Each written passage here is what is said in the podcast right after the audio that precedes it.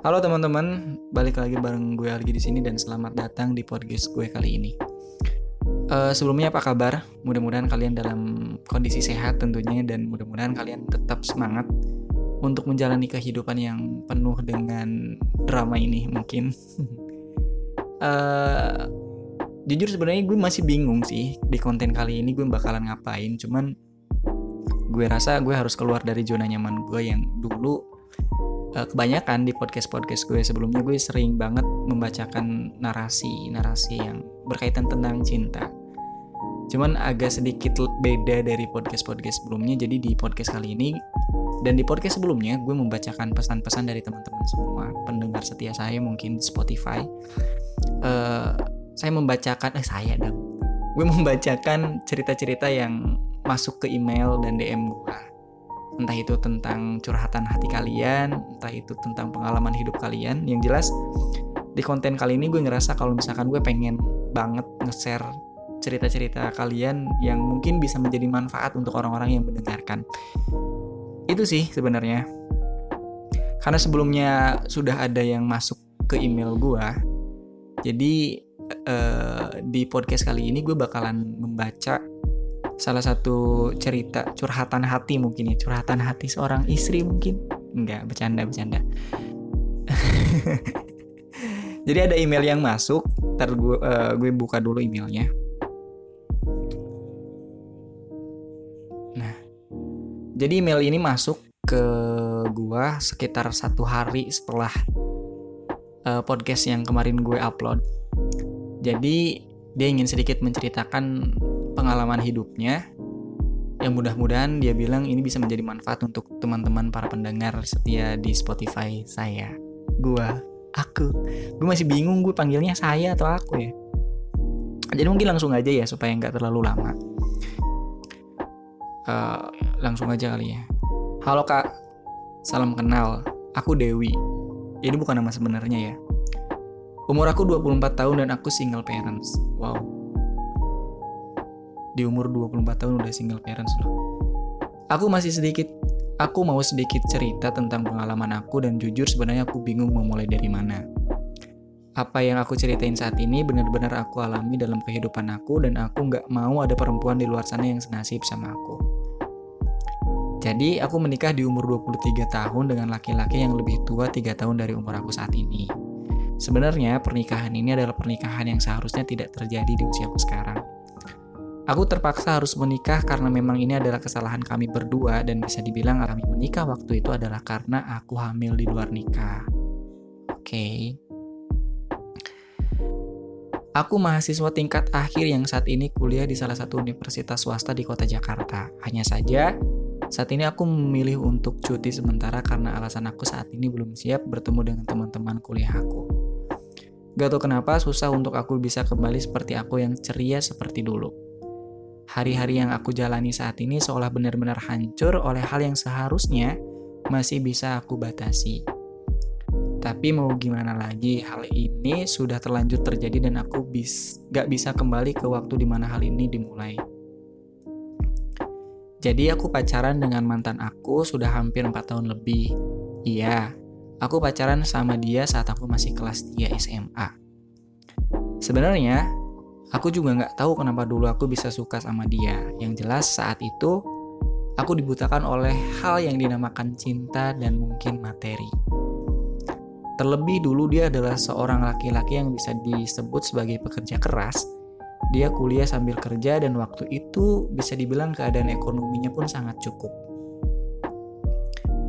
Saat itu aku berpikir suatu saat nanti kalau misalkan kita menikah, keadaan aku pasti akan sangat terjamin dan memang sebelum menikah pun saat kami masih pacaran, aku selalu mendapatkan perlakuan yang baik dari dia.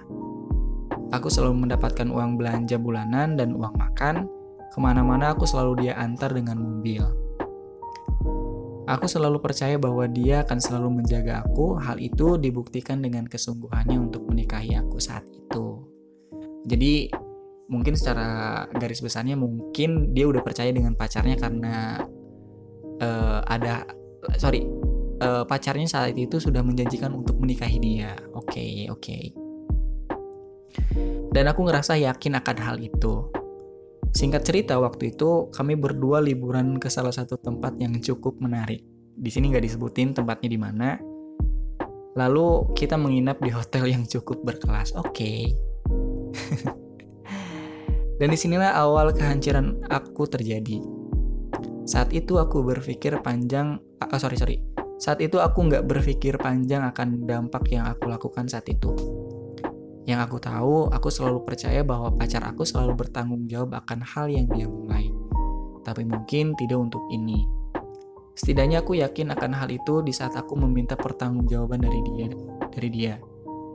Dulu yang awalnya dia yakin untuk menikahi aku seolah ragu setelah dia tahu kalau saat itu aku sedang mengandung bayi yang masih berumur 6 minggu. Tapi akhirnya dia mau bertanggung jawab dan menikahi aku. Sampai waktu di mana bayi kita akan lahir, hal yang mungkin sudah Tuhan takdirkan untuk aku, aku tahu kalau laki-laki yang aku cintai dan aku banggakan ternyata mempunyai perempuan lain dan dia sudah menikah dari dulu dan sudah mempunyai anak yang saat itu berusia satu tahun. Sontak aku merasa kecewa, hancur, dan marah, semua campur aduk Aku ngerasa bahwa saat itu aku merasa dihianati. Tanpa pikir panjang, aku memutuskan untuk bercerai dengan dia. Dan aku sudah membulatkan tekad akan hal itu. Aku memilih untuk membesarkan anak aku sendiri daripada aku terus dihantui rasa penyesalan yang di luar batas. Aku cuma mau bilang ke semua perempuan yang ada di luar sana kalau hal yang saat ini aku lakukan adalah sesuatu yang salah. Aku terlalu percaya dengan orang yang waktu itu akan menikahi aku. Aku juga mau berpesan untuk jangan terlalu percaya dengan laki-laki yang mengumbar janji akan menikahi kamu. Apalagi ketika kamu diajak melakukan sesuatu yang belum seharusnya kamu lakukan di, lu di luar hubungan pernikahan. Semoga pesan ini menjadi gambaran untuk menghindari hal-hal yang dalam agama pun sudah dilarang. Dan semoga ini juga menjadi pembelajaran untuk perempuan yang ada di luar sana. Mungkin itu aja yang mau aku ceritain kak. Jujur plong sudah ceritain masalah ini ke kakak. Aku tahu kalau aku salah tapi aku juga tidak boleh terjebak seperti ini terus.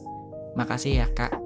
Semoga pesan ini kakak bacain itu tadi cerita dari Mbak Dewi. Sebelumnya gue mau ngucapin makasih banget buat Mbak Dewi yang udah ngasih pengalaman hidupnya. Jujur gue ngerasa uh, gue bingung gue bingung harus mulai dari mana. Yang jelas mudah-mudahan dengan apa yang saat ini gue kasih ke teman-teman yang ada di luar sana para pendengar setia Spotify gue untuk paling enggak kita belajar dari pengalaman dari Mbak Dewi ini. Kita nggak perlu menjadikan uh, patokan umur pacaran yang lama itu akan sampai ke jenjang pernikahan teman-teman jadi kita nggak bisa uh, menjadikan patokan bahwa lamanya hubungan kalian pacaran dengan seseorang itu tidak bisa menjadi patokan untuk lu akan nikah sama dia gitu loh. Terbukti dengan kasus Mbak Dewi ini dia sudah dijanjikan untuk menikah dan akhirnya Mbak Dewi sendiri pun ngerasa ya udah gue udah yakin ini sama si cowok itu dan akhirnya dia melepaskan uh, sesuatu yang berharga dari seorang perempuan ya untuk laki-laki yang masih belum haknya menjadi seorang uh, suami. Tapi di sini juga juga gue nggak bakalan nyalahin mereka berdua sih, karena itu urusannya mereka sama yang di atas.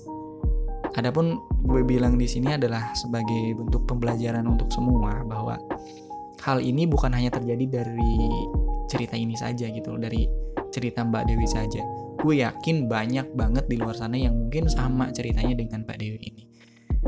Terus gimana jalan keluarnya ya? Jalan keluarnya ya lu terus jalanin hidup lu gitu loh. Kenapa? Karena uh, lu harus tetap hidup. Lu harus terus menjadi seorang yang lebih baik lagi dari sebelumnya terlebih ketika saat ini Mbak Dewi ya. Mbak Dewi ini sudah punya semangatnya sendiri. Dia udah punya anak dan insya Allah mudah-mudahan anaknya soleh ke depannya ya. Amin. Dan hal ini mudah-mudahan nggak terjadi lagi untuk teman-teman semua yang ada di luar sana. Jadi paling enggak kita bisa memban, memban sorry membentengi diri kita untuk jangan terlalu terjerumus dengan hubungan yang di luar pernikahan mungkin ya.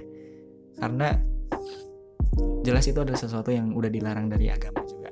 Sorry gue di sini nggak mau terlalu menjerumus ke arah agama ya karena gue masih belajar juga. Gue mau narik ini secara personal aja dan uh, dari Mbak Dewi ini kita belajar bahwa kita masih tetap harus hidup meskipun masa lalu kita pernah hancur dengan kesabaran dengan tekad yang kuat dan semangat yang kuat itu yang paling penting kita harus keluar dari zona nyaman itu kita harus bisa menjalani hidup kita untuk lebih baik lagi ke depannya. Dan gue pengen bilang sama perempuan yang ada di luar sana para pendengar setia saya mungkin. Saya dong para pendengar setia gue